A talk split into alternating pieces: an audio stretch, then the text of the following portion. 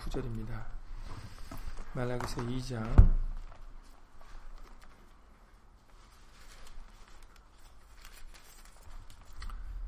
8절 9절입니다. 구약성경 1328페이지 말라기서 2장 8절 9절입니다.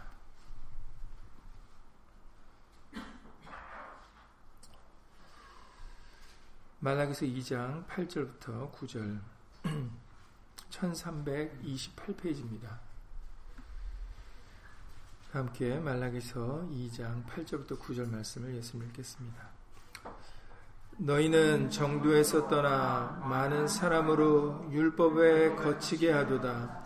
나 만군의 여호와가 이르노니 너희가 레위의 언약을 파하였느니라. 너희가 내 도를 지키지 아니하고 율법을 행할 때 사람에게 편벽되게 하였으므로 나도 너희로 모든 백성 앞에 멸시와 천대를 당하게 하였느니라 하시니라. 아멘. 말씀에 앞서서 잠시 먼저 예수님으로 기도드리시겠습니다. 오늘 예수님의 날을 맞이하여서 우리들 다시 한번 예수님의 올바른 뜻을 분별하고자 예수 이름으로 모였습니다. 진리의 성령님을 통하여 오늘도 우리를 진리 가운데로 인도하여 주실 때 예수 이름을 영화롭게 하고자 하는 것에 우리 마음을 두게 하시고 예수 이름을 의지하여 힘입어 살아가는 겸손한 심령들 될 수 있도록 예수 이름으로 교훈하여 주시옵소서. 오늘도 함께한 우리들 뿐만 아니라 함께하지 못한 믿음의 식구들, 그리고 멀리서 인터넷을 통하여 예수의 말씀을 사모하는 모든 심령들 위에도 동일한 예수의 말씀의 깨달음과 은혜로서 예수 이름으로 함께하여 주시옵소서. 주 예수 그리스도 이름으로 감사하며 기도드렸사옵나이다. 아멘.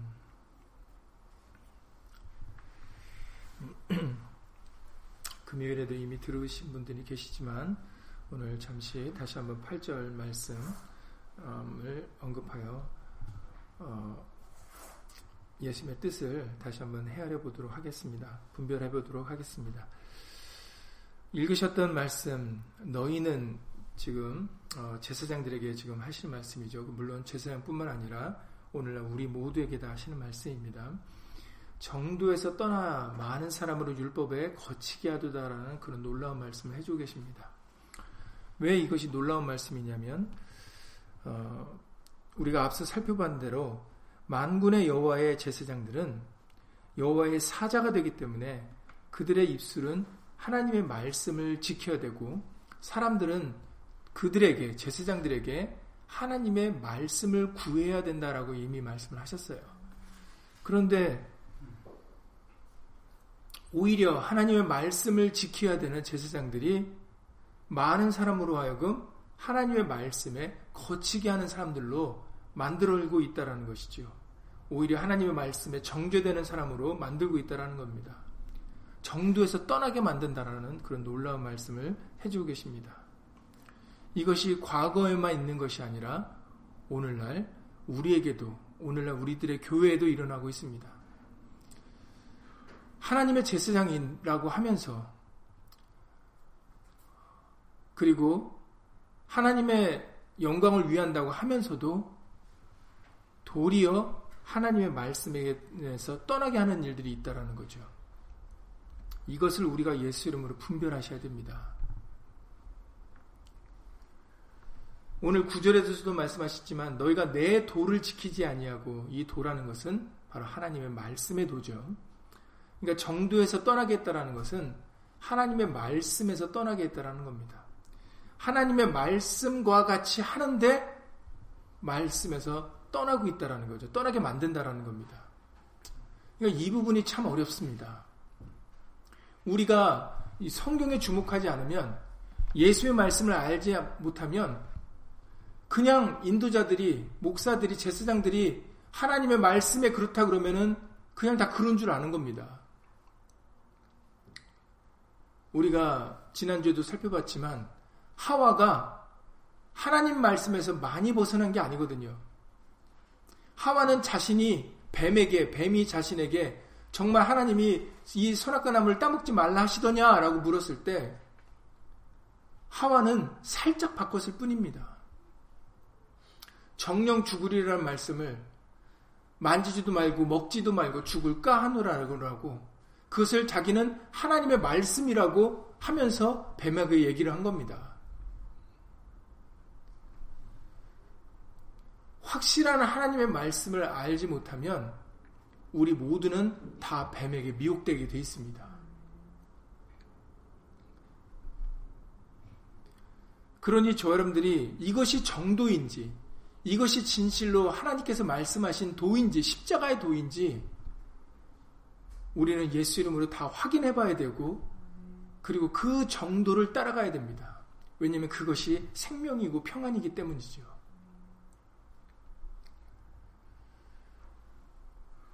성경에서는 이미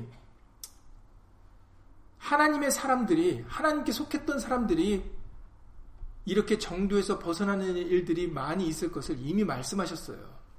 그러니까 우리는 저 사람이 목사니까, 저 사람이 장로고 권사니까, 저 사람이 전도사니까, 저 사람이 오랫동안 신앙생활했고 많은 신령한 일들을 했으니까로 우리는 판단하시면 안 됩니다.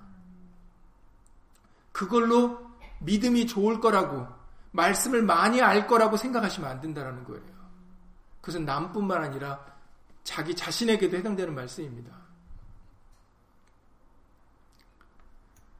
이미 성경에서는 디모데전서 4장 1절에서도 밝히십니다. 디모데전서 4장 1절에서 밝히시는 부분이, 성령이 밝히 말씀하시기를, 이미 진리의 성령께서 우리에게 밝히 알려주신 것이 있는데 뭐냐면, 후일에 어떤 사람들이 믿음에서 떠나 미혹해 하는 영과 귀신의 가르침을 쫓으리라라고 이미 진리의 성령이 우리에게 밝히 알려주셨다라는 겁니다. 믿음에서 떠나는 일들이, 정도에서 떠나는 일들이 있을 거다라는 거죠. 그래서 미혹해하는 영과 귀신의 가르침을 쫓는 사람들이 생겨난다라고 이미 밝히 알려주셨어요. 그러니까 우리는 누가 이렇게 믿음에서 떠났고 말씀에서 떠난지를 우리는 분별해야 됩니다. 그래서 요한일서 4장 1절 이하에서 너희는 영을 다 믿지 말고 시험하라고 하신 이유가 바로 거기에 있어요. 우리에게는 진리의 영만 있는 게 아니거든요. 우리는 겉으로 보기에는 지금 이 말라기 선지자를 통해서 지적하신 것도 당시의 이스라엘 백성들이 제사장들에게 하고 있는 얘기입니다.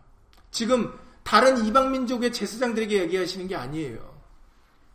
하나님께로부터 택함을 입었고 하나님께로부터 선택을 받은 레위 자손들에게 지금 하시는 말씀입니다.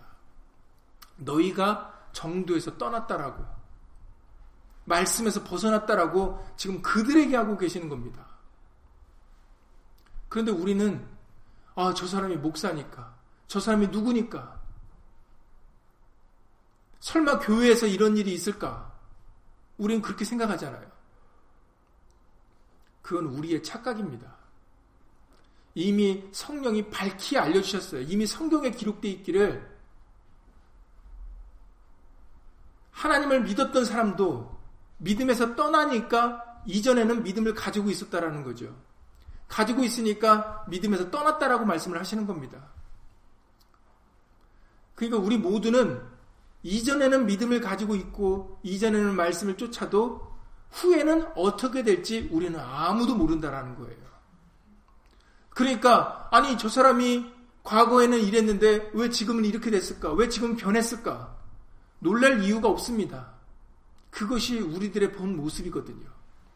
우리가 예수 이름을 영화롭게 하는 것에 마음을 두고 살지 않으면 우리는 언제든지 변할 수 있는 것이 우리들의 모습입니다. 그러니 다른 사람이 왜 전에는 이랬는데 후에는 이랬을 거라고, 왜 변했을 거라고 이상하게 생각하고 그것 때문에 실족할 이유가 없는 겁니다. 그게 우리들의 모습이거든요. 그게 우리들의 죄악된 모습입니다. 그래서 사람을 바라보지 말라고 하는 이유가 여기에 있습니다. 우리는 예수님을 바라봐야지, 히브리서 12장 2절에서 말씀해 주시는 대로 믿음의 주요 온전케 하신 이인 예수를 바라보자라고 하셨어요. 성경에서는 사람을 바라보라고 얘기하시지 않으셨어요. 근데 우리들은 목사가 왜 저런 나쁜 짓을 해? 나 예수님 못 믿겠어. 왜 교회에서 이런 일이 벌어져? 난 교회 못 믿겠어. 교회 안 다닐래. 선택은 각자의 몫입니다. 그러나 지금 이 말은 성경적이지 않다라는 거죠. 하나님의 말씀이 아니다라는 겁니다. 오히려 성령이 우리에게 밝히 알려주신 것은 사람들은 언제든지 믿음에서 떠날 수 있다라는 거예요. 그래서 디모데전서 6장 7절 이하 12절에서도 말씀해 주십니다. 디모데전서 6장 7절 이하 12절에서 왜 떠나는가 했더니 우리가 세상에 아무것도 가지고 온 것이 없음에, 그렇죠, 빈손으로 태어나지 않습니까? 아무것도 가지고 가지 못하리니, 그렇죠, 죽을 때 이 세상의 것 들고 가는 사람 없습니다. 우리가 먹을 것과, 그러기 때문에 우리가 먹을 것과 입을 것이 있은즉 족한 줄로 알아야 되는데, 이것이 진리입니다. 그런데 부하려고 하는 욕심이 이제 우리들에게 있는 게 이제 문제인가 되는 것이지요.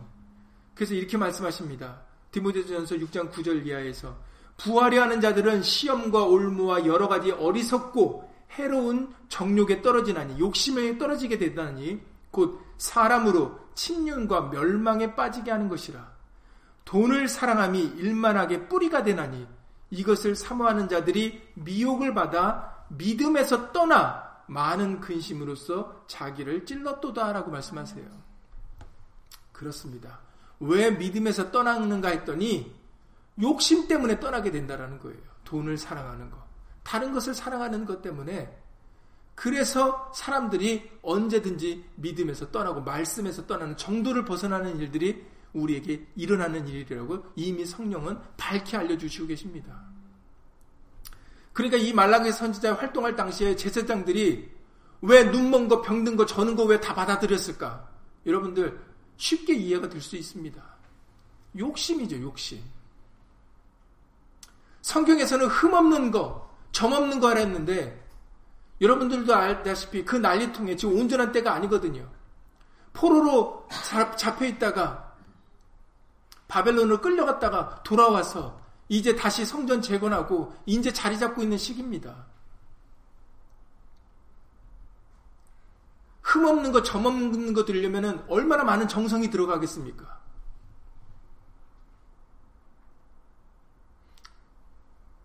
욕심이 있는 제사장들에게는 그걸 기다릴 여력이 없는 거죠. 그냥 병든 거, 저는 거 일단 내면 다 받으셔. 안 내서 문제지 내야 돼, 이렇게 얘기들 하는 거죠. 그냥 하나의 간단하게 예를 들어보자면, 성경에서는 분명하게 밝히셨거든요.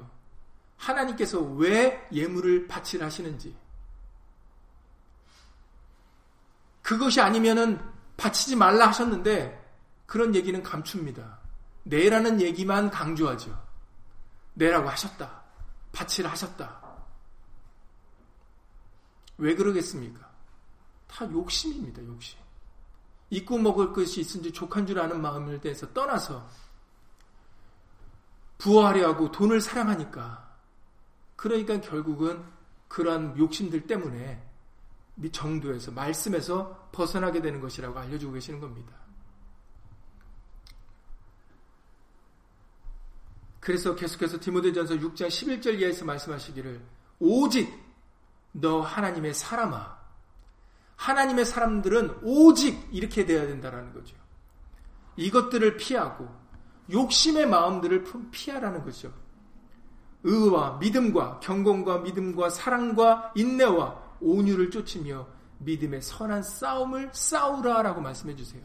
믿음으로, 말씀으로 그런 욕심이 들려고 하는 마음과 싸워야 된다라는 겁니다. 왜냐하면 우리는 영생을 취해야 되기 때문에, 생명을 얻어야 되기 때문에. 레위와 세운 언약은 생명과 평강의 언약입니다. 평강이 우리가 바라는 거 아니겠습니까? 걱정 근심 없이 사는 것이 우리가 원하는 거 아닙니까?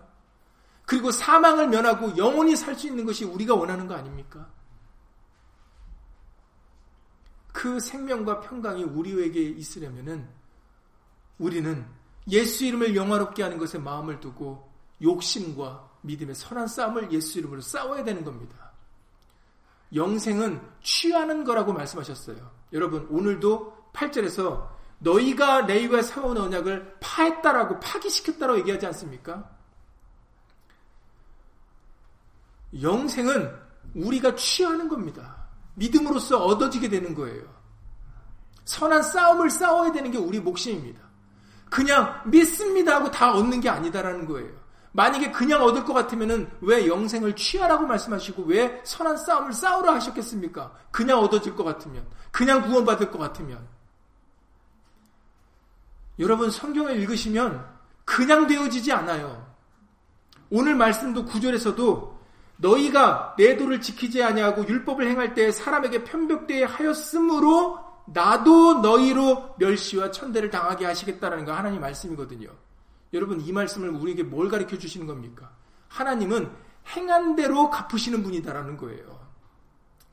너희가 정도를 떠나면, 말씀을 떠나면, 믿음을 떠나면 나도 너희가 믿음을 떠난 대로 나도 너희를 내버려 두겠다라는 겁니다. 천대받고 멸시받는 것에 너희를 지켜주지 않겠다라는 거죠. 이게 원래 하나님의 말씀입니다. 근데 우리는 교회 다니면 믿으면 다 구원받는다라고 생각하지 않습니까?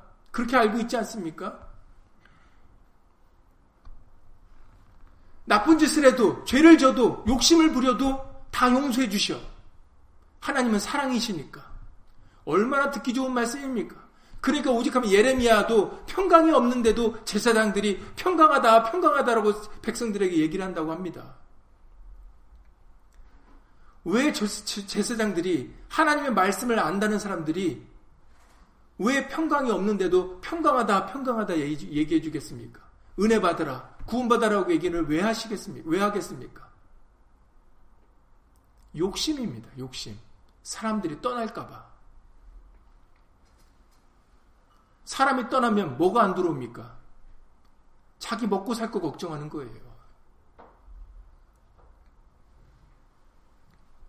하나님의 사랑은 예수님과 같이 기록되었으되 사람의 떡으로만 살 것이 아니요 하나님의 입에서 나오는 모든 말씀으로 살 것이라 해서 사람이 만든 떡에 마음을 두지 않고 하나님의 입에서 나오는 말씀에 마음을 두어야 되거든요. 말씀을 입술에 지키고 마음에 하나님의 이름을 영화롭게, 예수 이름을 영화롭게 하는 것에 마음을 두어야 되거든요. 근데 떡이 먼저 눈에 들어옵니다. 먹고 사는 게 먼저 눈에 들어오게 되면 그러면 첫째 아담과 하와 같이 그렇게 얘기를 하게 되는 거죠. 선악과 나무를 따먹게 되어지는 겁니다.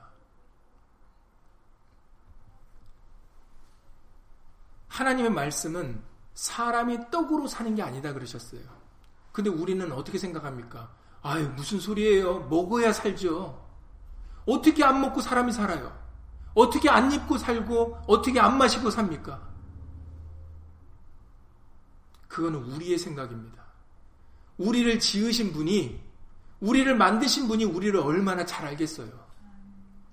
그런데 우리를 만드신 분이 말씀하시기를 사람이 떡으로 사는 게 아니다라는 겁니다. 하나님의 입에서 말씀으로 사는 거지 떡으로 사는 게 아니라고 말씀을 하신다라는 거죠. 우리를 만드신 분이. 이 세상이 어떻게 존재하게 됐습니까? 여러분, 창세기 1장을 읽어보세요. 반복으로 나오는 게 무슨 말씀이에요? 하나님이 가라사대, 하나님이 가라사대. 첫째 날부터 육째 날, 여섯째 날까지 말씀하신 것이 하나님이 가라사대입니다. 이 세상이 말씀으로 지어졌어요. 우리가 누리는 이 세상이, 우리가 이 땅에서 소산을 얻고 바다에서 얻고 공중에 나는 새를 통해서 얻어지는 모든 것들은 말씀으로 이루어진 겁니다. 우리 자신도 그렇고요. 그러니 이 모든 것이 하나님의 말씀으로 사는 것이 진리입니다.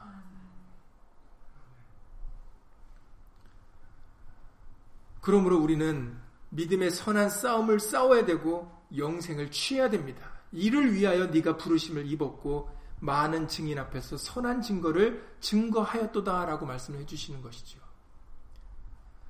그러니까 하나님의 사람들은 예수 이름으로 우리는 욕심과 싸워야 되는 겁니다. 말씀에서 벗어나고자 하는 것과 싸워야 돼요. 이미 성령이 밝히 말씀하시기를 미혹의 영과 귀신의 가르침을 쫓는 일들이, 우리를 그것에 끌어내는 일들이 지금 우리에게 있다라고 알려주고 계세요. 없는 게 아닙니다. 미혹의 역사가 지금, 미혹의 영이 역사하고 있어요. 우리는 그 영을 분별할 수 없습니다. 우리는 그 영을 분별할 수 없으니 예수님만 바라보는 겁니다. 우리가 그런 영들을 다 분별할 줄 알면은, 잘못된 걸 알면은 사기를 안 당하죠. 미혹을 안 당합니다. 그런데 우리는 연약해서 우리가 분별하려고 하면은 분별을 못 해요. 그러면 미혹의 영이겠습니까? 우리는 분별할 능력이 없으니 오직 예수님만 바라보는 겁니다. 그리고 예수 외에는 다 미혹의 영인 거예요. 다 다른 소리는 아무리 그 소리가 나에게 먹음직스럽게 보이고 보암직스럽게 보이고 지혜롭게 할 만큼 탐스럽게 느껴져도 오직 예수 외에는 절대로 받아들이면 안 됩니다. 그것이 우리가 평강을 얻는 길이고 생명을 얻는 길이고 언약을 파기하지 않는 길입니다. 언약을 파기하는 일은 너무나도 쉽게 이루어지는 거예요. 그냥 내가 욕심 부리면 하나님과 언약은 파기가 되는 겁니다. 지금 이 당시의 제사장들 같이. 뭐 큰 대단한 일을 해서가 아니에요. 우리가 생각하는. 그래서 예레미야 31장 31절 이하 33절에서 이렇게 말씀하십니다. 예레미야 31장 31절 이하 33절에서 나 여호와가 말하노라라고 도장을 꽝 찍으십니다. 이것은 예레미야의 말이 아니다라는 거죠. 하나님께서 친히 말씀하시는 거라고 이름을 딱 새기십니다. 나 여호와가 말하노라 보라 날에 이르리니 내가 이스라엘 집과 유다 집에 새 언약을 세우리라. 우리에게 새 언약이 필요한 이유에 대해서 설명을 해주고 계십니다. 우리는 새 언약을 짧게 신약이라고 얘기를 하죠. 어떤 사람들은 성경에서 구약만 보는 사람들이 있습니다. 그러나 지금 예레미야 31장을 말씀을 통해서 왜 우리의 성경이 구약과 신약으로 되어 있는지를 알려주고 계세요. 왜 우리에게 옛날 약속이 있는데도 불구하고 그 첫 언약을 떠나서 왜 우리에게 둘째 언약, 새 언약, 신약이 필요한지를 지금 예레미야 31장 31절, 33절에서 설명해 주시는 겁니다. 왜 우리가 읽는 성경에는 구약과 신약이 존재하는지. 나 여호와가 말하노라. 새 언약은, 신약은 내가 그들의 열주의 손을 잡고 애굽 땅에서 인도하여 내던 날에 세운 것과 같지 아니할 것이다 라고 말씀하십니다. 그게 구약이지요. 모세에게 주신 율법입니다. 앞으로 어떤 날이 이를 거면 너희에게 신약이 주어질 것인데, 새 언약이 주어질 것인데, 그 언약은 모세에게 주었던 율법과 다를 것이다 라고 말씀해 주세요. 왜 달라야 될 수밖에 없는가 했더니 내가 유대인들의 남편이 되었어도 구약으로 하나님은 율법으로 이스라엘 백성들을 하나님의 성민 삼으셨고 하나님의 백성 삼으셨습니다. 그래서 친히 그들에게 내가 너의 남편이다 라고까지 얘기를 하셨어요. 예레미야 3장에서도 밝히십니다. 그런데 남편이 되면, 다시 말해서 남편이라는 것은 육신적으로 결혼하는 상대를 말하는 게 아니라 그들과 하나님과 하나다라는 얘기를 말씀하시는 거예요. 뗄 수 있는 관계가 아니다라는 겁니다. 남편과 아내가 하나이듯이 하나님께서 유대인들에게 내가 너의 남편이다라고 얘기하는 것은 결혼을 하자라는 얘기가 아니라 바로 그들과 나는 하나다라는 것을 말씀하시는 겁니다. 그렇게 말씀을 하셨는데도 불구하고 그들이 내 언약을 파하였음이니라. 먼저 선택을 받은 유대인들이, 이스라엘 민족이 하나님과의 남편된 언약을 스스로 파기했다라는 거예요. 오늘 말라기서 2장 8절 말씀같이. 그래서 첫 언약이 무효되고 우리에게 새 언약이 필요하게 되었다라는 것을 설명하고 계시는 겁니다. 구약이 존재했으나 하나님의 율법이 먼저 그들에게 주어졌으나 그들이 그것을 듣지 않고 받아들이지 않았기 때문에, 그러기 때문에 새 언약이 필요하게 되었다라는 거예요. 그리고 이 새 언약은 예레미야 31장 33절에서 말하기를 나 여호와가 말하노라, 또 도장을 꽝 찍으시죠. 그날 후에 어떤 날이 되면은 내가 이스라엘 집에 세울 언약은 이러하니 새 언약이 이것이니 내가 나의 법을 그들의 속에 두며 그 마음에 기록하여 나는 그들의 하나님이 되고 그들은 내 백성이 될 것이라 말씀하십니다. 첫째 언약은, 구약은 어디에 주셨습니까? 하나님이 모세에게 돌판에 새겨주셨어요. 그것을 다른 말로 의문에 쓴 증서다라고 말씀을 하십니다. 구약은 하나님께서 돌판에 새겨주셨지만 그것도 모세가 돌판을 깨트려가지고 하나님께서는 모세에게 다시 만들어 오라 그랬죠. 처음에는 하나님이 다 만들어 주셨습니다.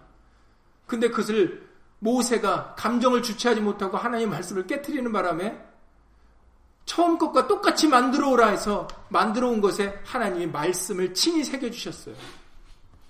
그래서 율법은, 첫 언약은 하나님이 모세에게 주신 것이다 라고 말씀하십니다.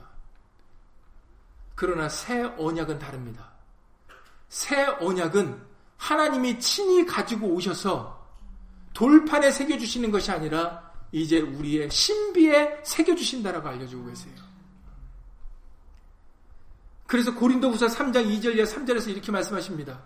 고린도후서 3장 2절 이하 3절에 너희가 우리의 편지라 우리 마음에 썼고 무사람이 알고 읽는 바라 너희는 우리로 말미암아 나타난 그리스도의 편지니 이는 먹으로 쓴 것이 아니요 오직 살아계신 하나님의 영으로 한 것이며 또 돌비에 쓴 것이 아니요 오직 육의 신비에 한 것이라 라고 말씀하셨어요. 이제 우리들은 그리스도의 편지들입니다. 다른 사람들이 우리를 통하여 예수님을 보게 해야 되는 거예요. 예수 이름의 영광을 돌리게 하셔야 되는 겁니다. 왜냐하면 복음은, 새 언약은 우리의 신비에 새겨주시는 것이죠. 그래서 우리는 예수 이름을 영화롭게 하는 것을 우리 마음에 두어야 된다라고 알려주고 계시는 겁니다. 이 예레미야 31장 얘기를 그대로 다시 옮겨서 얘기하시 증거하시는 부분이 있는데, 신약에서 증거하시는 부분이 있는데 그것이 히브리서에 있습니다. 히브리서는 여러분들 잘 아니, 우리가 히브리서를 얼마 전에 공부해서 아시죠? 히브리서는 히브리인들에게 보내는 편지입니다. 이방인들에게 보내는 게 아니라 하나님의 말씀에 잘 알고 하나님께로부터 선택을 받았다는 유대인들에게, 히브리인들에게 복음을 전하는 게 바로 히브리서예요. 그 히브리서에 예레미야 31장에 31절에 33절을 그대로 옮겨서 증거하신 내용이 있는데 히브리서 8장 7절부터 10절에 기록되어 있습니다. 히브리서 8장 7절 이하 10절에 말씀해 보시면 첫 언약이, 구약을 말씀하시는 거죠. 모세에게 주신 첫 언약을 말씀하시는 겁니다. 첫 언약이 무흠하였다면, 다시 말해서 흠이 없었다면, 완전한 것이었다면, 만약에 모세에게 주신 율법이, 첫 언약이 완전한 거였다면 둘째 것을 요구할 일이 없었을 것이다 라고 말씀하십니다. 그렇죠. 첫 언약, 모세에게 주신 율법이 완전한, 하나의 완전한 것이었다면 둘째 언약, 새 언약, 신약을 주실 이유가 없는 거죠. 계속해서 이렇게 말씀하십니다.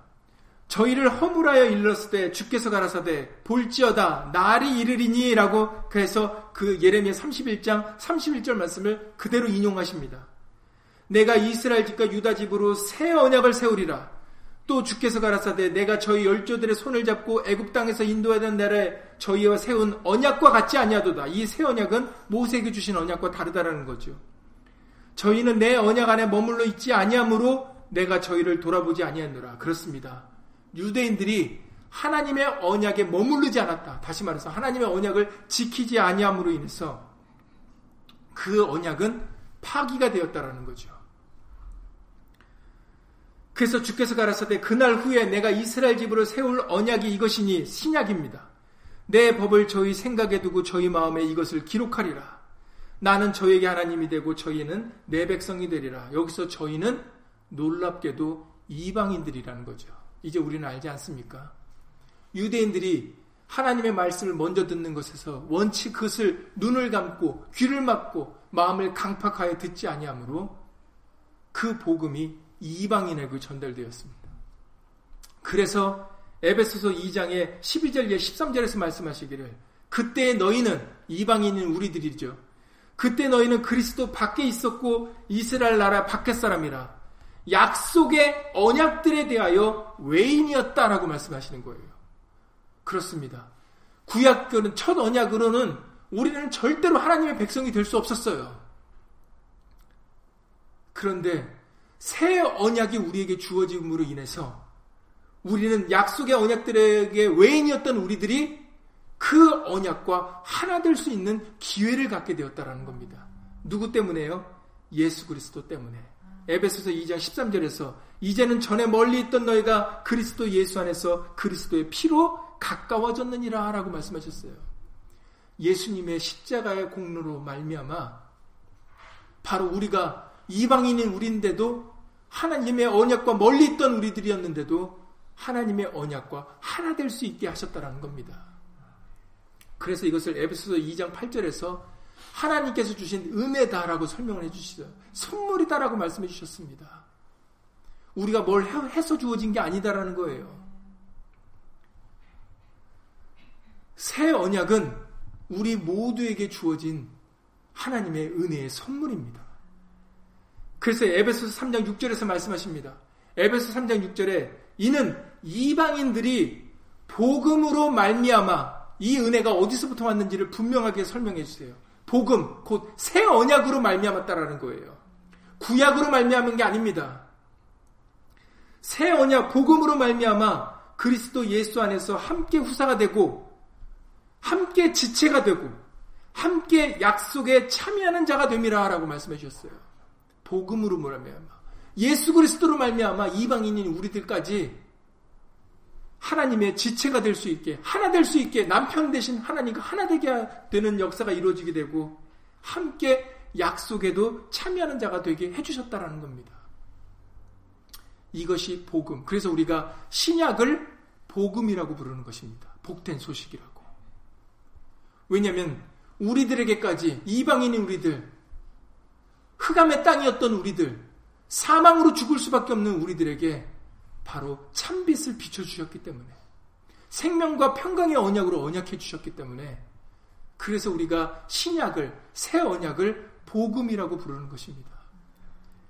그래서 히브리서 9장 15절에서는 계속해서 이렇게 말씀하십니다. 히브리서 9장 15절에 그는, 예수님은 새 언약의 중보니 이는 첫 언약 때의 범한 죄를 속하려고 죽으사 율법으로 모세에게 주신 그 율법을 통하여 우리는 죄를, 정죄를 받거든요. 그 정죄함을 받는 사망 가운데 처하는 우리들을 해방시켜 주시려고, 생명을 주시려고 예수님께서 친히 새 언약의 중보가 되셨다라는 겁니다. 그래서 부르심을 입은 자로 하여금 영원한 기업의 약속을 얻게 하려 하심이니라 라고 말씀하셨어요. 영원한 기업이 무엇입니까? 영원한 기업의 약속은 영생입니다. 그래서 요한일서 2장 25절에 말씀하시기를, 요한일서 2장 25절에 그가 우리에게 약속하신 약속이 이것이니 라고 꼭 집어서 얘기하십니다. 그가 우리에게 약속하신 약속이 이것이니 곧 영원한 생명이니라 라고 말씀하셨어요. 그 영원한 생명은 신약, 새 언약을 통해서 예수로 말미암아 우리에게 주어진 언약입니다. 그래서 우리가 성경에는 구약만 있는 게 아니라 신약이 있는 거예요. 구약은 완전한 게 아닙니다. 그렇기 때문에 새 언약이 우리에게 주어진 거라고 설명을 해주시지 않으셨습니까? 첫 언약이 완전한 것도 완전했다면 둘째 언약, 새 언약은 우리에게 주어질 이유가 없는 거죠. 그러나 첫 언약 율법은 우리를 완전케 하는 것이 아니라 우리를 오히려 죄로 정하는 것이기 때문에 새 언약을 통해서 우리에게 생명과 평강을 허락해주고 계시는 겁니다. 구약은 신약을 위해서 존재하는 거예요. 구약 때문에 신약이, 새 언약이 돋보이는 겁니다. 그래서 예수님이 모세의 율법과 선지자의 글과 시편에는 다 나를 가리켜 기록한 것이다 라고 말씀하신 거예요. 그러니 구약에 있었던 일들은 신약을 위해서 존재하는 것이기 때문에 구약의 여호와 하나님을 통해서 우리는 예수 하나님을 바라봐야 되는 겁니다. 그런데 오늘날까지도 아직도 여호와 이름을 부르는 사람들이 있어요. 여호와를 찾는 사람들이 있습니다. 그것은 아직도 구약에 머무르는 거죠. 구약은 그림자요 참 형상이 아니라고 히브리서 10장 1절 이하에서 말씀하셨어요. 그림자라고 말씀하셨습니다. 항상 말씀드리다시피 누가 그림자를 쫓습니까? 그림자가 있다라는 것은 뭐가 있다라는 뜻이에요. 실물이 있다라는 거거든요. 우리는 그림자를 통해서 실물을 확인하는 겁니다. 구약은 그림자라 말씀하신 것은 구약을 통해서 실물을 확인하라는 거고 실물을 붙잡으라는 거예요. 그 실물이 바로 새 언약, 신약이고 복음입니다. 그래서 우리가 여호와 이름을 부르지 않고 예수의 이름을 부르는 이유가 바로 여기 있는 거예요. 누구든지 주의 이름을 부르는 자는 구원을 얻으리라 했을 때 그 주를 여호와라 하지 않고 예수라 하는 이유가 바로 여기 있는 겁니다. 왜냐하면 구약은 신약을 증거하는 그림자이기 때문에. 그러니 구약에서 돼지고기 먹으라고 먹지 말라고 했다고 오늘날 먹지 않는 것 또한 구약을 따르는 일입니다. 이미 베드로를 통해서 먹으라 말씀하시지 않으셨습니까? 그것은 구약에서의 구약에는 율법은 짐승을 말씀하셨지만 복음을 통해서 그 문제를 해결해 주셨잖아요. 누구를 통해서요? 고넬료라는 사람을 통해서. 베드로를 이방인인 고넬료 가정에 보내주시면서 꿈속에 그 부정한 짐승들을 베드로에게 보여주시고 이걸 먹으라 얘기하십니다. 그땐 베드로가 말이 아니 이것은 율법으로 금한 것이었기 때문에 내가 지금까지 먹지 아니하였는데 왜 이제서 먹으라 하십니까? 그 부정하다 정한 것도 나니 내가 그것이 지금 깨끗하다 하니 지금 먹으라 하시는 겁니다. 예수님이. 그러고 나서 꿈을 깨니까 이방인에서 고넬료가 사람들을 보내서 베드로를 청하여 하나님의 말씀을 듣고자 한다라는 거죠. 그래서 베드로가 그 고넬료가 이방인임에도 그 당시에 법으로는 유대인이 이방인과 함께하는 것이 위법이었음에도 불구하고 베드로는 그 법을 깨트리고 이방인인 고넬료 가정으로 가서 예수님의 복음을 전합니다. 그때 이런 얘기를 하죠. 내가 참으로 하나님은 각 나라 중에 하나님을 경외하는 사람들을 받으시는 줄을 내가 이제야 깨달았다라고 얘기를 합니다. 그것을 통해서 우리는 돼지고기 먹지 말라는 것이 아니다라는 걸 알게 되는 겁니다. 부정하고 정한 것은 하나님께서 정하시는 겁니다. 하나님께서 부정하다 하셨으니 부정한 것이고 하나님이 정하다 하면 정하게 되는 거지요.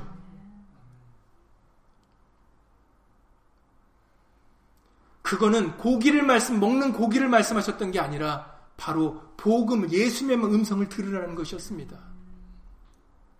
우리 모두는 예수님의 살을 먹어야 된다라는 것을 말씀하셨던 거예요.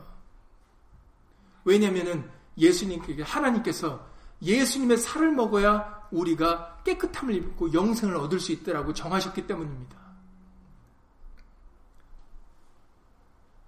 그러니 구약에 있는 말씀 때문에 구약의 말씀을 따르려고 하는 것은 어리석은 일이에요.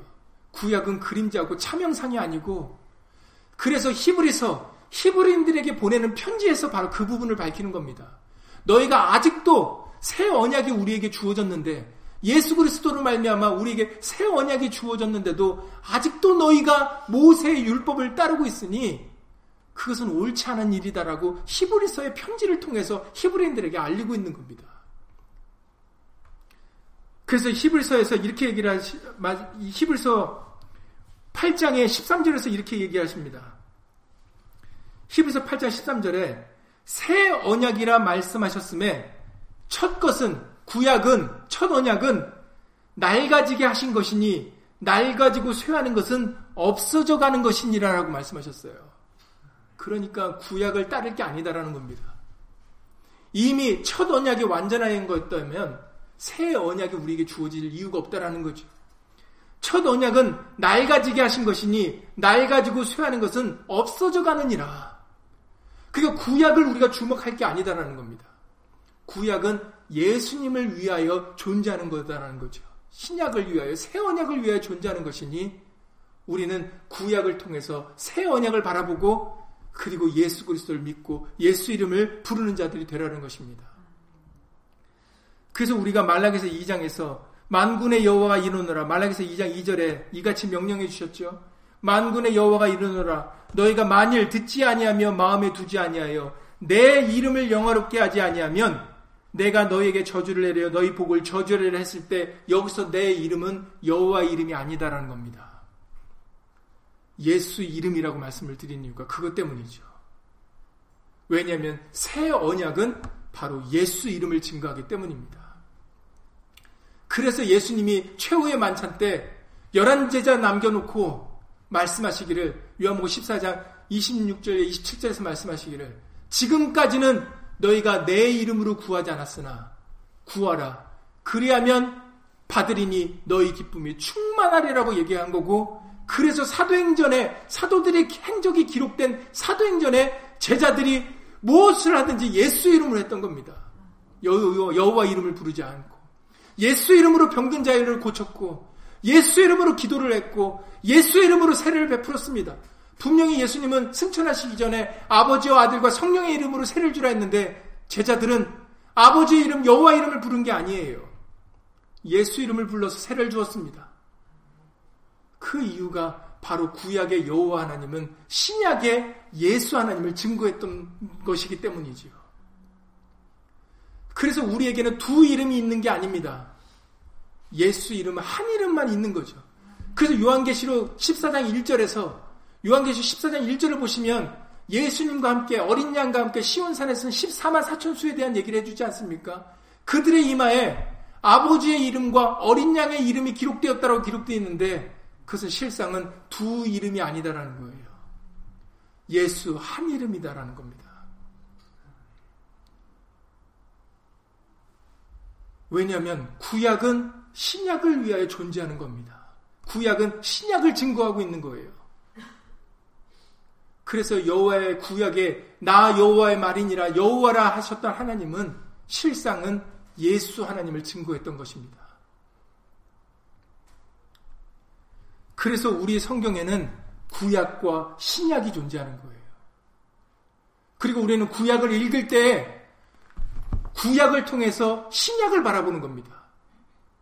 구약을 하나님의 구약에서 말씀하셨던 그 모든 일들을 통하여 예수 그리스도를 바라보는 거예요. 아, 여기서도 예수님을 증거하셨구나. 저기서도 예수님을 증거하셨구나. 그래서 우리로 하여금 예수님을 믿고 예수 이름을 부르게 하시는 것이 바로 구약입니다.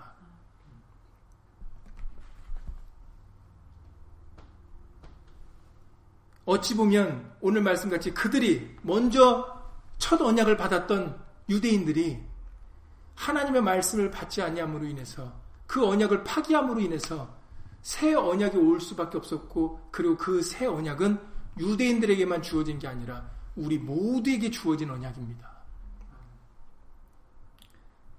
그러므로 이제는 우리는 예수의 음성, 예수의 말씀을 들어야 되겠습니다. 요한복음 5장에서 자주 말씀드리는 말씀이지만 요한복음 5장에서 말씀해 주시기를 25절입니다. 요한복음 5장 25절에 진실로 진실로 너희에게 이르노니 죽은 자들이 하나님의 아들의 음성을 들을 때가 오나니 곧 이때라 듣는 자는 살아나리라 라고 말씀하셨어요. 이제는 예수님의 음성을 들어야 죽은 자도 살아날 수 있다라는 거죠. 부활의 생명을 얻을 수 있다라는 겁니다. 듣는 자는 살아나리라니까 안 들으면 살아나지 못하는 거죠. 그래서 우리는 새 언약 예수의 말씀에 귀를 기울이는 이유가 바로 여기에 있는 겁니다.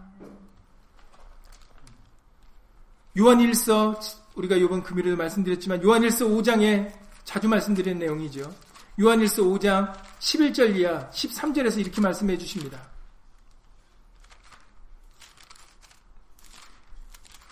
요한일서 5장 11절에서 증거는 이것이니 하나님이 우리에게 영생을 주신 것과 하나님이 성경을 통해서 무엇을 증거하시냐면 우리에게 영생을 주셨다고 합니다. 얼마나 예수님은 감사합니까? 영생이 우리에게 주어졌습니다. 그 묻습니다. 영생이 어디 있습니까?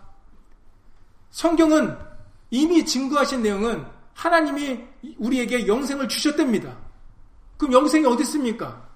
영생이 어디 있다고 생각하십니까?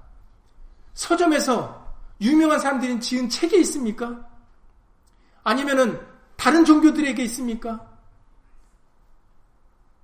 신령한 사람에게 있습니까? 그 영생은 도대체 어디 있습니까? 이 생명이 그의 아들 안에 있는 그것이라. 그 영생은 예수 안에 있다라는 거죠. 말씀 안에 있다라는 겁니다. 새 언약에 있다라는 겁니다. 그러면서 이렇게 말씀하십니다. 그렇기 때문에 12절에 그렇기 때문에 아들이 있는 자에게는 생명이 있고 하나님의 아들이 없는 자에게는 생명이 없느니라. 간단하죠. 생명과 사망이 우리에게 두 가지가 있습니다. 항상 말씀드리지만 우리에겐 두 가지밖에 없어요. 중간이란 없습니다. 복이냐 저주냐, 생명이냐 사망이냐입니다. 생명이 아들 안에 있다면은 아들 안 바깥은 뭐겠습니까? 다 사망이에요. 예수 밖에 좋은 게 있는 게 아닙니다. 우리 눈에 좋아 보이는 거지, 우리 눈에 유익되게 보이는 것 뿐인 거지, 실상은 사망이에요. 성경은 간단한 진리를 알려주십니다. 하나님은 영생을 주셨는데 그 영생은 새 언약 예수 그리스도에 있다라는 거예요. 그리고 예수가 그러므로 예수 안에 생명이 있어서 예수가 있는 자들에게는 생명이 있고 예수가 없는 자들에게는 생명이 없다라는 겁니다. 아주 간단한 진리예요. 그럼 이제 두 번째 궁금증이 있죠. 아, 이제 생명이 어디 있는 줄 알았습니다. 그러면 생명이 이제 아들 안에 있는 걸 알았죠. 그럼 이제 우리는 두 번째 궁금증이 그러면 어떻게 아들과 하나 돼야 되느냐 이거인 거죠. 어떻게 아들과 함께 있느냐 이런 겁니다. 그 두 번째 궁금증을 13절에서 풀어줍니다. 내가 하나님의 아들의 이름을 믿는 너희에게 이것을 쓴 것은 너희로 하여금 너희에게, 여기서 이 한 구절에 너희라는 말이 세 번이나 나와요. 그러니까 그 너희가 얼마나 중요하면 계속 너희 이러시겠습니까? 너희에게 영생이 있음을 알게 하려 함이라 라고 말씀하셨어요. 그 너희에게. 그러니까 그 너희가 곧 아들이 있는 자라는 얘기죠. 왜냐면 아들 안에 생명이 있는데 그 너희가 너희에게 영생이 있음을 알게 하려 함이라는 얘기는 그 너희가 바로 아들을 가진 자라는 얘기죠. 근데 그 너희가 누구라고 하셨습니까? 하나님의 아들의 이름을 믿는 너희다 그러셨습니다. 누군지는 밝히지 않으셨어요. 누군지 밝히면 우리도 막 그 사람 쫓아가겠죠. 근데 예수는 감사하게 누구라고 밝히지는 않으셨어요. 그러니까는 그 말은 뭐겠습니까? 우리도 그 너희가 될 수 있다라는 겁니다. 그런데 우리가 그 너희가 되려면 우리가 무엇을 믿어야 돼요? 하나님의 아들의 이름을 믿는 너희다 그러셨어요. 예수의 이름을 믿는 우리가 되어질 때 바로 생명이신 아들이 우리와 함께 있다라는 겁니다. 이것을 알게 하려고 이것을 기록했다라는 거예요. 우리는 이 언약을 파기하지 말아야 되겠습니다. 구약의 유대인들은 첫 언약 때 택함을 입었던 유대인들은 하나님의 이름으로 일컫는 백성이 되었음에도 그들은 하나님의 이름을 영화롭게 두지 아니함으로 인해서 그 언약이 파기가 되었어요. 그러나 우리들에게 다시금 생명의 언약, 영생의 언약, 평강의 언약을 주시려고 우리에게 예수의 이름을 주신 겁니다. 예수의 이름을 일컫는 백성으로 만들어 주신 거예요. 그래서 요한복음 16장 끝절에 예수님이 이렇게 말씀을 하셨던 마지막 기도를 맺으실 때 여러분들에게 자주 말씀드렸던 내용이지만 요한복음 17장 26절에서 기도를 이렇게 드렸던 겁니다. 마지막 이 기도를 들으시고 이제 잡혀가시는 거잖아요. 그 마지막 기도의 끝맺음이 내가 아버지의 이름을 저희에게 알게 하였고 또 알게 하리니 이는 나를 사랑하신 사랑이 저희 안에 있고 나도 저희 안에 있게 하려 함이니이다 라고 이 기도의 끝을 맺으셨어요. 하나 되게 하는 기도가 마지막 기도셨습니다. 아버지와 내가 저들과 너희와 하나 되게 하는 것이 마지막 기도셨어요. 근데 그 하나 되게 하려고 뭐라고 말씀하셨어요? 내가 아버지의 이름을 그들에게 알게 하고 또 알게 하리니. 그러니 그 아버지 이름이 얼마나 중요하면 그 아버지 이름을 알게 하고 또 알게 하겠다고 하셨습니까? 그 이유가 아버지와 내가 저들과 하나 되게 하기 위함이다라는 겁니다.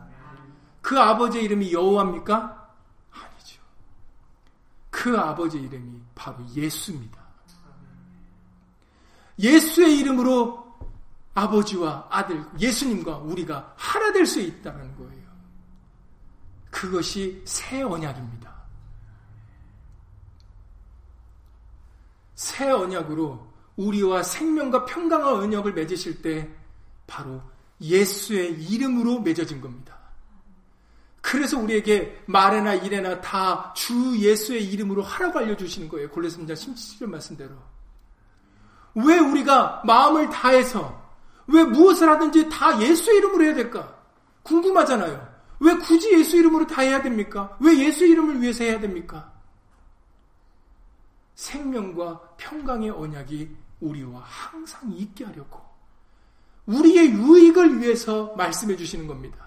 어떤 교리나 딴 걸 증거하려고 말씀하시는 게 아니라 예수의 이름으로 저와 여러분들 이방인인 우리들이 생명과 평강의 언약에 참여할 수 있게 되었기 때문에 새 언약으로 예수 이름이 맺어졌기 때문에 그렇기 때문에 우리에게 말이나 일이나 무엇을 하든지 다 주 예수의 이름으로 하라고 알려주시는 겁니다. 예수 이름이 없으면 그 언약도 없어요. 이들이 말라기서 2장 2절에 밝히시잖아요. 너희가 내 이름을 영화롭게 하는 것을 듣지 아니하고 마음을 두지 아니하였기 때문에 내가 그 언약을 파기했다라고 말씀을 해주지 않습니까? 너희가 파기했다라고 말씀하십니다. 복을 받았어도 내가 그것을 저주로 바꾸겠다라고 말씀하십니다. 그러니 예수 이름이 우리에게 너무나도 중요한 이름인 것입니다. 예수의 이름으로 우리가 생명과 평 하나님과 우리와의 언약이 맺어져 있는 거거든요.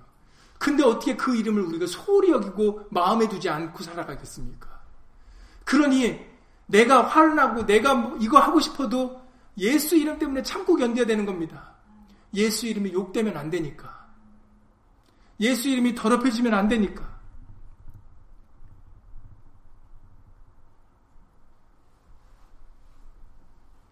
그래서 이제 10절 이하에서 말씀이 나오지만 제사장들에게 너희가 오히려 나를 욕되게 하도다라고 말씀을 하십니다. 율법을 거치게 함으로. 우리는 예수 이름을 욕되게 해드리는 자들이 되어서는 안 돼요.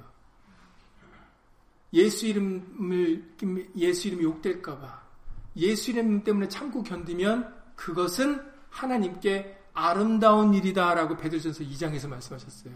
그게 우리가 상급받는 길입니다. 상급받는 일이 어려운 게 아니에요. 예수님한테 칭찬 듣는 일이 어려운 일이 아닙니다. 예수 이름을 먼저 생각해드리면 돼요. 예수 이름을 먼저 위하는 마음을 가지시면 그러면 그것이 우리의 상급이 되어지는 겁니다. 그러니까 저 여러분들이 오늘 왜 우리에게 구약과 신약이 필요하게 됐는지, 왜 우리에게 새 언약이 주어지게 되었는지, 그리고 새 언약은 무엇을 증거하시는지 우리가 간략하게 다시 한번 알아봤습니다. 그러니 이 언약이 우리에게 파기가 되지 않도록 정말로 예수 이름의 영광을 위하여 살아갈 수 있는 저 여러분들의 그런 굳은 믿음이 되실 수 있기를 예수님으로 간절히 기도를 드립니다. 예수님으로 기도드리고 주기도를 마치겠습니다.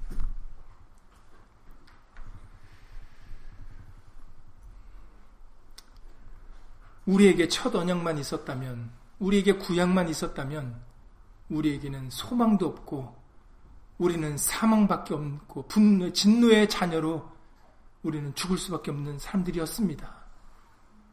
그러나 첫 언약을 유대인들이 파기함으로 인하여 우리에게 새 언약이 주어지게 되었고 이 새 언약은 이방인인 우리들에게까지도 미치는 귀한 은혜의 말씀이 되게 하셨습니다.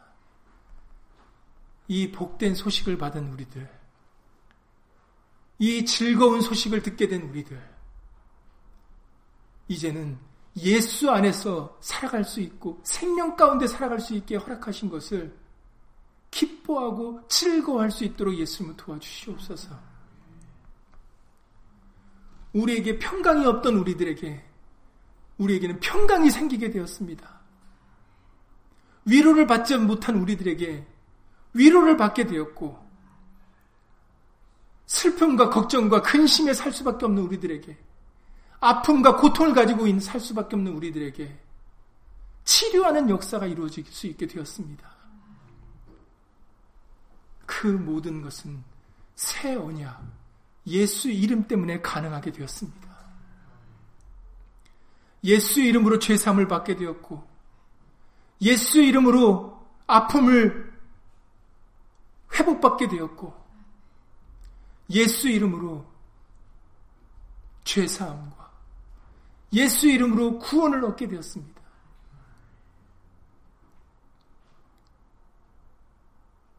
예수의 이름으로 생명을 얻게 되었고, 예수의 이름으로 평강을 얻게 되었습니다.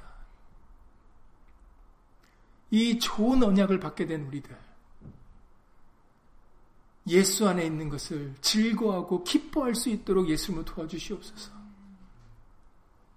우리의 대적 마귀는 예수 안에 있는 것을 갑갑하게 만들고, 그것을 바보같이 생각되게 만들고, 그것을 불행이라고 여기게 만듭니다. 그러나 실상은 예수 안에는 생명과 성령의 법이 있어서 우리로 하여금 죄와 사망의 법에서 우리를 해방시켜 주시는 것이 바로 예수 안에 있습니다. 이제는 그것을 깨닫고 알고 믿을 수 있도록 예수님을 도와주셔서 이제 우리의 남은 삶은 말이나 일에나 다 주 예수의 이름으로 살아가는 복된 삶이 될 수 있도록 예수님을 도와주시옵소서. 예수 이름이 우리를 다시금 고쳐주시옵소서. 예수의 이름이 우리에게 영생을 허락해 주셨습니다. 끝까지 이 정도에서 벗어나지 아니하고 예수 이름을 붙잡고 예수 이름으로 믿음으로 살아가는 귀한 복된 하나님의 백성들, 자녀들 될 수 있도록 예수 이름으로 끝까지 은혜 베풀어 주시옵소서. 주 예수 그리스도 이름으로 감사하며 기도드렸사옵나이다. 아멘. 하늘에 계신 우리 아버지여, 이름이 거룩히 여김을 받으시오며 나라의 마옵시이며 뜻이 하늘에서 이룬 것 같이 땅에서도 이루어지이다. 오늘날 우리에게 일용할 양식을 주옵시고 우리가 우리에게 죄 지은 자를 사하여 준 것 같이 우리 죄를 사하여 주옵시고 우리를 시험에 들게 하지 마옵시고 다만 악에서 구하옵소서. 나라와 권세와 영광이 아버지께 영원히 쌓옵나이다. 아멘.